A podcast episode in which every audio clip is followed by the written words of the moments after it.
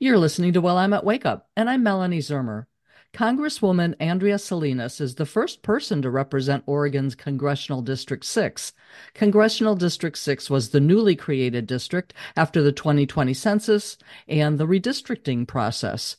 Andrea Salinas was elected to serve in November of 2022. Congressional District 6 consists of Polk and Yamhill counties, in addition to portions of Marion, Clackamas, and Washington counties, and it takes in all of Salem and the southwest suburbs of Portland. And prior to serving in Congress, Representative Salinas served in the Oregon legislature and was an aide to former Congresswoman Darlene Hooley. So obviously, you're no stranger to politics, and we're really honored to have you here this morning. Thank you for joining us.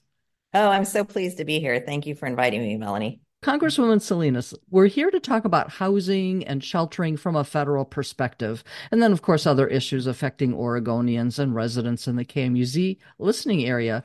As much of the nation, Oregon is also challenged by a housing shortage and homelessness, and the legislature is meeting soon to in a in a short session where the key focus will be on efforts to create more housing stock. So, what could you say that's happening in DC that could help or hinder efforts in Oregon to do just that? Well, thank you. I'd like to just set a little bit of context. And I'm sure folks, your listeners, certainly know this um, to be true.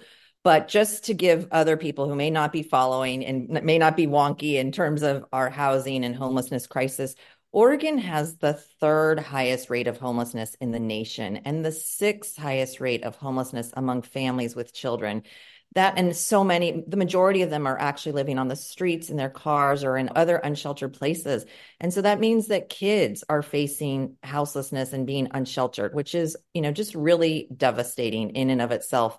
But to be clear, Oregon's housing shortage is among the worst in the country. Um, you know, we es- there's estimates out there that we're about 140,000 homes short of current demand, and if we want to keep pace within the next 20 years, we're going to need to build more than 440,000 units. So, with all that said, and knowing that Oregon is not the only state that is facing this crisis, like I said, you know, we're we're third um, in the nation highest, but you know other states across the nation are facing this right now, and really, it a big part of it is about a stock shortage, right? We just don't have enough homes, and that is leading to um, unaffordability for anyone, to, you know, for people who are trying to enter the market to be able to buy a home. And it's also increasing rental prices. So this is definitely a housing affordability crisis right now. And in the short of it, we need to increase housing supply. Um, and there are a number of things actually that I have been working on at the federal level to address this. And there are lots of different um, areas that we can we can work on this. You know, I've been taking site visits across the district, but particularly in Marion County, and I've seen firsthand what our local partners can do to address the issue and how they can work in partnership. Um, but some of the things that I have been working on at um, the federal level, there um, are some things that support essentially housing. One of them, it's called Yes in My Backyard Act. It would require community development block grant recipients, and lots of our local jurisdictions apply for these. It would require them to report on whether they have already adopted certain anti discriminatory land use policies and submit a plan for implementing those policies in ways that um, adopting the policy would benefit the jurisdiction. So, in other words, like uh, things that would improve and encourage high density single family and multifamily zoning. So, a lot of that middle, um, what we call the you know middle home um, kinds of housing, and allow manufactured homes in areas zoned primarily for single family residential homes and reducing um, you know minimum lot sizes so the lots aren't as big as you know maybe some would have preferred. So things like that are some of the um, things that I've been working on. But you know, we just actually got um, a notice this past week that was um, pretty exciting that we should be seeing some additional funds. I think it's like $60 million that we should see coming to Oregon um, for prevention of homelessness and um, and different housing initiatives, and including several projects in Marion County. So there is a lot going on at the federal level. All right, is and that's just assuming we can make these bills pass. Uh, obviously, right. we've been hearing a lot about blockages and work not getting done. However, uh, a big a big win for low income families with the uh, passage of the Tax Relief for American Families and Workers Act. Uh, anything you want to add to that that we might not already know? Well, yeah, I was really excited to learn um, that there were pieces of this um, a bill that I actually co-sponsored. It's called the Affordable Housing Credit Improvement Act, which would support the financing of almost 2 million units nationwide. And this bill would make it easier to finance affordable housing projects and encourage developers to use private activity bonds to get those projects off the ground. And so clearly, this would add to our housing stock. So there were pieces of that bill, um, including um, uh, low income housing tax credit that were included in the recent bipartisan tax deal that passed the House last night.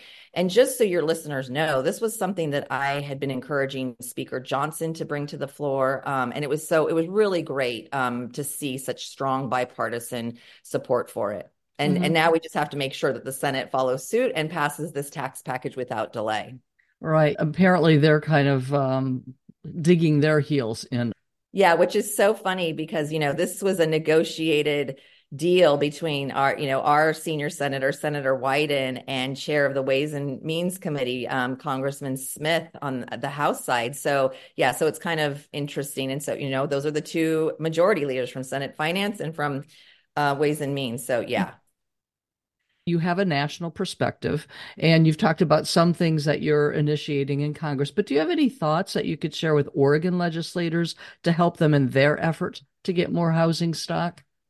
Well, as I mentioned in, you know, at the top, when we first dove in, this is a really big problem that requires lots of different components. Well, you know, housing stock is one piece of it. You know, I I alluded to, you know, different areas around supporting different housing, right? Making sure that we also put in place um, things to make sure that energy costs are lower for those who are renting or those who are in manufactured homes and that sort of thing. So, knowing though that the housing stock piece is such a big part of it, it's going to be hard. And I recognize that you know the governor's bill is is a little bit controversial, but the housing is needed right now. And so while I wish, you know, we could have actually looked at some of our land use planning laws and had those conversations first to figure out the impact, um, you know, I think that the housing just needs to be built and that is first and foremost when we're talking about maslow's hierarchy of needs as i've been taking tours around salem and you know different even rural parts of our um, community in, in the sixth congressional district um, we need more housing and we need to bring down the cost of um, home prices so that younger families can start to, to build their lives and, and start families. And we also need to make sure that rent prices are going down. And I think the you know whatever the, the legislature decides to do on on the governor's bill at the end of the day we just need to make sure we are bringing more housing and more housing stock um, available to oregonians a side issue around that is I've been talking to mayors around in the cities in, in, this area who are struggling with their own budgets because of the property tax measure limitations. And although they also agree we need more housing, they're concerned about who's going to be responsible for developing the infrastructure. Do you, from a federal level, have any thoughts about that? Yeah, you know, there are different ways that we can, you know, pro- also provide incentives and provide, um, tax incentives essentially i think is the way to do it to you know to defray the costs of um, systems development charges and that sort of thing. Um, and we just need to be working with our local and state partners on the best way to do that right? So um, because yes that is that's i mean it's a, been a big part of this congress and the last congress certainly the 117th congress who passed the bipartisan infrastructure law under democratic control um, this was a big part of this effort, right? Is to make sure that water infrastructure, that roads and bridges are stable for our communities and that is a big part when you you know build a development also to make sure that you know the the infrastructure is there so absolutely this is something that's you know kind of first and foremost on my mind as i've been trying to think about projects and how it all fits together and the federal government's role and how the state's working. So, so just making sure I also stay in touch with um, my state um, partners, I think, is really important. Uh, if you've just joined us, I'm talking with Congresswoman Andrea Salinas from Congressional District 6, who serves the Salem area and parts of Polk and Marion County. And we've been talking about housing and homelessness and what can happen at the federal level, what's happening in Oregon. But um, from your from where you sit, also, what are some of the most common concerns your constituents have been sharing with you? Well, there, you know, there are a number of concerns. You know, I hear from from family members whose children, grandchildren are on the street and not, you know, and unsheltered. And they're really, really concerned about that. Right. But I'm also hearing from people who are concerned about their own safety and what it means to have, you know, a high rate of unsheltered and homeless people. And, you know, and then the the drug and addiction problem, you know, kind of exacerbates, I think, that fear.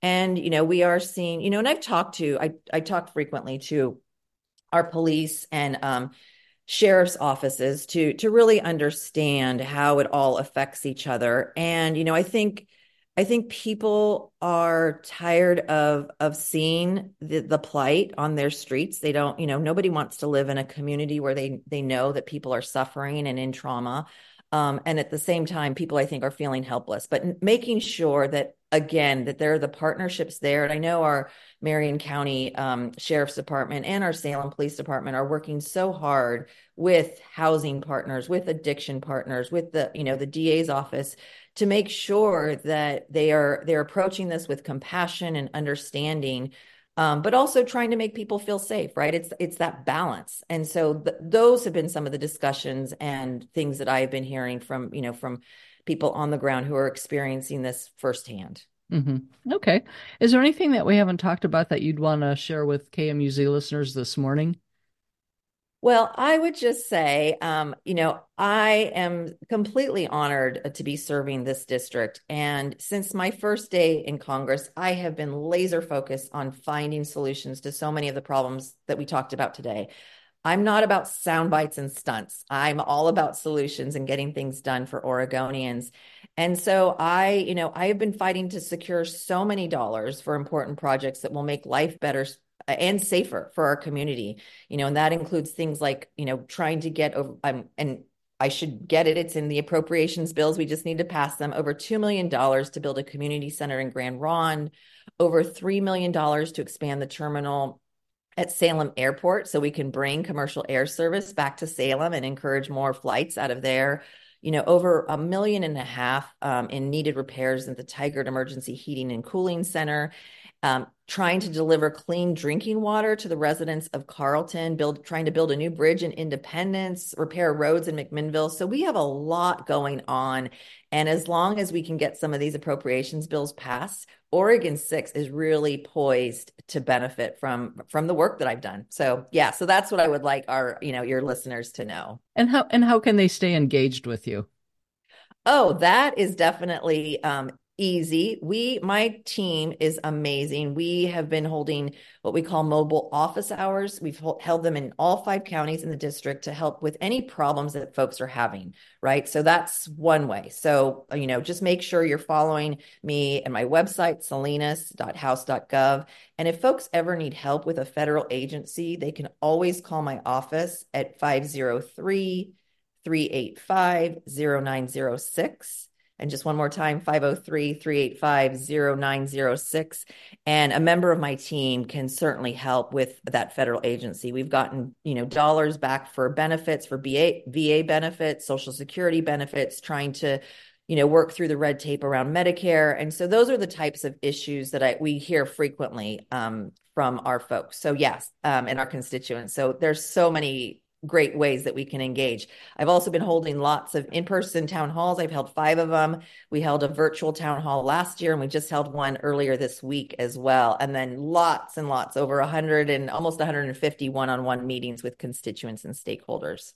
So they can find out more about all of these town halls coming up from your website and probably right. get on an email list.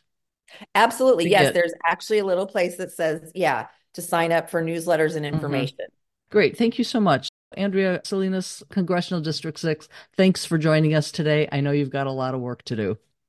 Thank you, Melanie.